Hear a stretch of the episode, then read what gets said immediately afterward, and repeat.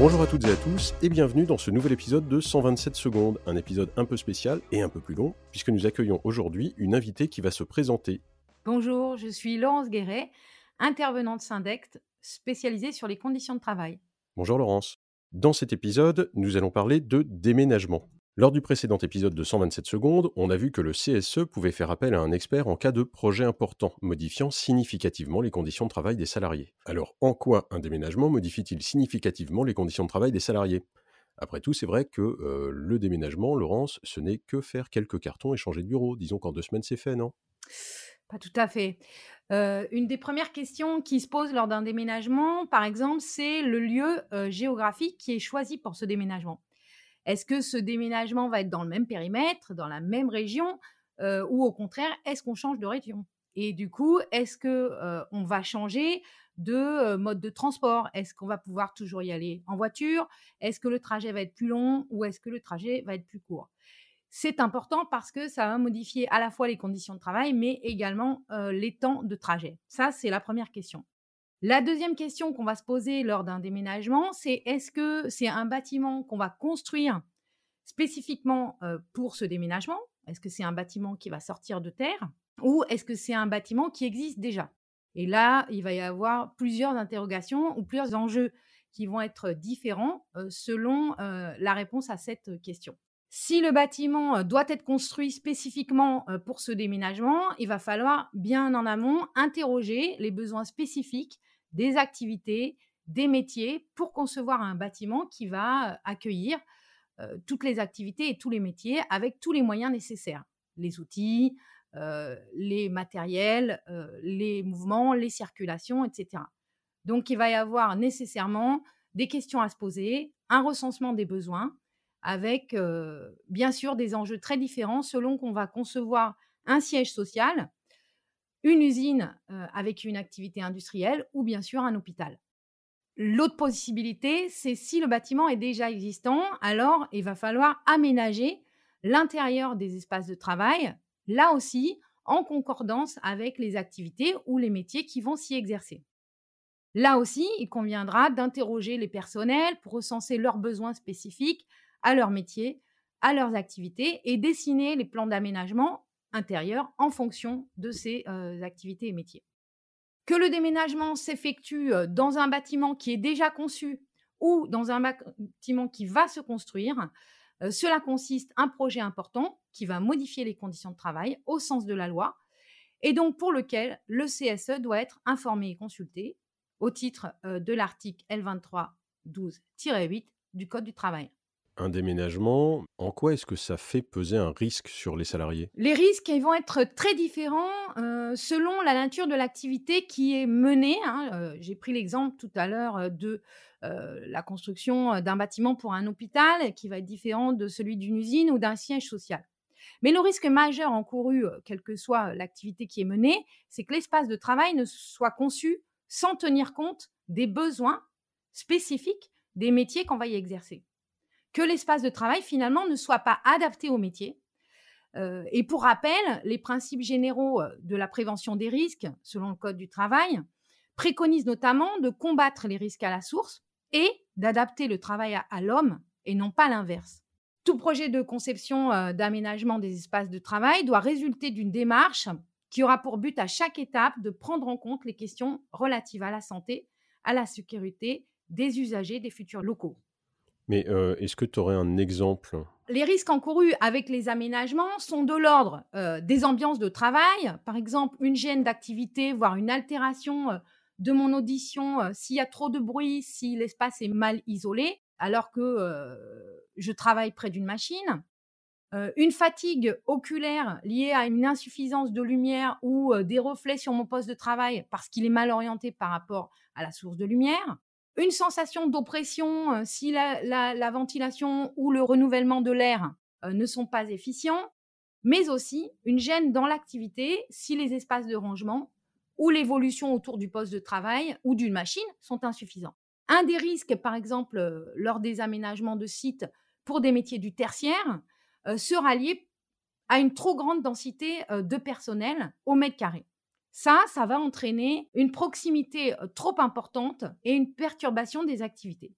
par les conversations téléphoniques de mon voisin, par exemple, ou par les conversations au sein d'une équipe, ou si la salle de réunion qui est mal isolée, ou les allers-retours dans les couloirs vers les salles de réunion, vers les espaces de pause, les ascenseurs, les casiers, car mon poste de travail est situé trop près d'un espace de circulation.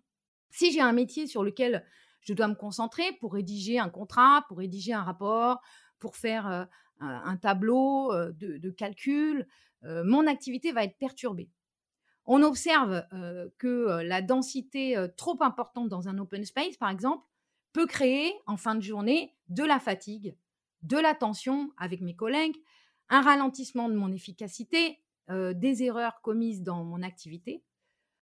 On observe aussi que si les flux de matériel, de personnel, de machines, d'outils, alors là je repense par exemple au brancard à l'hôpital, ou le linge, ou les déchets, ou si les flux de marchandises n'ont pas été suffisamment anticipés et pensés en termes d'espace hein, suffisant de circulation, on va multiplier le risque de gêne dans l'activité, on va multiplier les contraintes, voire on va multiplier les accidents. Travailler plusieurs heures par jour dans un espace qui est mal ventilé, dans un espace bruyant, avec une lumière insuffisante ou au contraire trop importante, des poussières, des gênes régulières dans mon activité, un siège, un bureau ou un poste euh, de travail qui ne sont pas adaptés à ma taille ou à ma morphologie vont nécessairement avoir des impacts sur mes conditions de travail et mon état de santé psychique ou physique. Quel va être le rôle de l'expert à ce moment-là? Comment est-ce qu'il intervient À quelles conditions Et puis euh, aussi, qui paie L'expert, il va euh, intervenir au démarrage de la procédure d'information-consultation que le CSE va avoir sur euh, ce déménagement la loi permet au CSE d'avoir recours à un expert en cas de projet qui va modifier de manière importante les conditions de travail. L'expert, qu'est-ce qu'il va faire? Il va regarder les grands principes du projet. Par exemple, est-ce qu'il va rester dans le prochain aménagement des bureaux individuels fermés? Est-ce qu'on va passer en total open space? Est-ce qu'il va y avoir suffisamment de salles de réunion ou suffisamment de rangement euh, pour l'activité qui sera menée? L'expert, il va regarder la philosophie, hein, du projet puisqu'on assiste aujourd'hui à l'apparition de nouveaux concepts dans l'aménagement des espaces de travail, comme par exemple le flex office, le smart, l'agilité, le travailler autrement, etc., etc.